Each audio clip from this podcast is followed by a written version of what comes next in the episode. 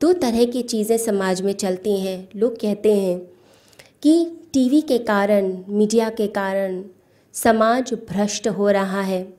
समाज पर गलत असर आ रहा है। जो मूवीज़ पे कंटेंट दिखाया जाता है, उससे समाज बिगड़ रहा है।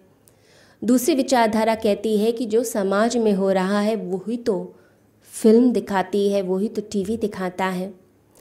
अगर हम इसको ठीक से समझें, कोई इंसिडेंस हुआ समाज के अंदर किसी व्यक्ति ने बैंक को धोखा दे दिया। बहुत सारे पैसे उसने धोखे से ले लिए और देश छोड़कर भाग गया।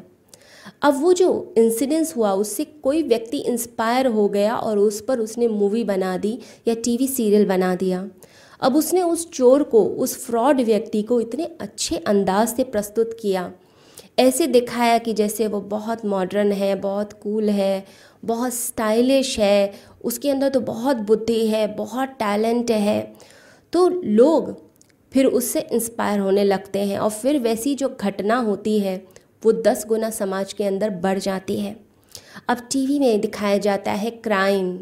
टीवी में क्राइम दिखाकर या इस तरह की जो चीज़ें हैं, जो गलत हैं जब दिखाई जाती हैं तो जो कमज़ोर मन वाले होते हैं, तामसिक प्रवृत्ति के लोग होते हैं, वो उस चीज़ को कैच कर लेते हैं और फिर वैसे इंसिडेंसेस जो हैं, समाज में बढ़ते हैं, उन्हें और आइडियाज़ मिल जाते हैं।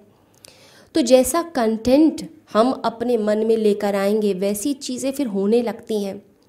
अब हम पॉजिटिव कंटेंट भी ले सकते हैं, जैसे टीवी पर सत्संग आता है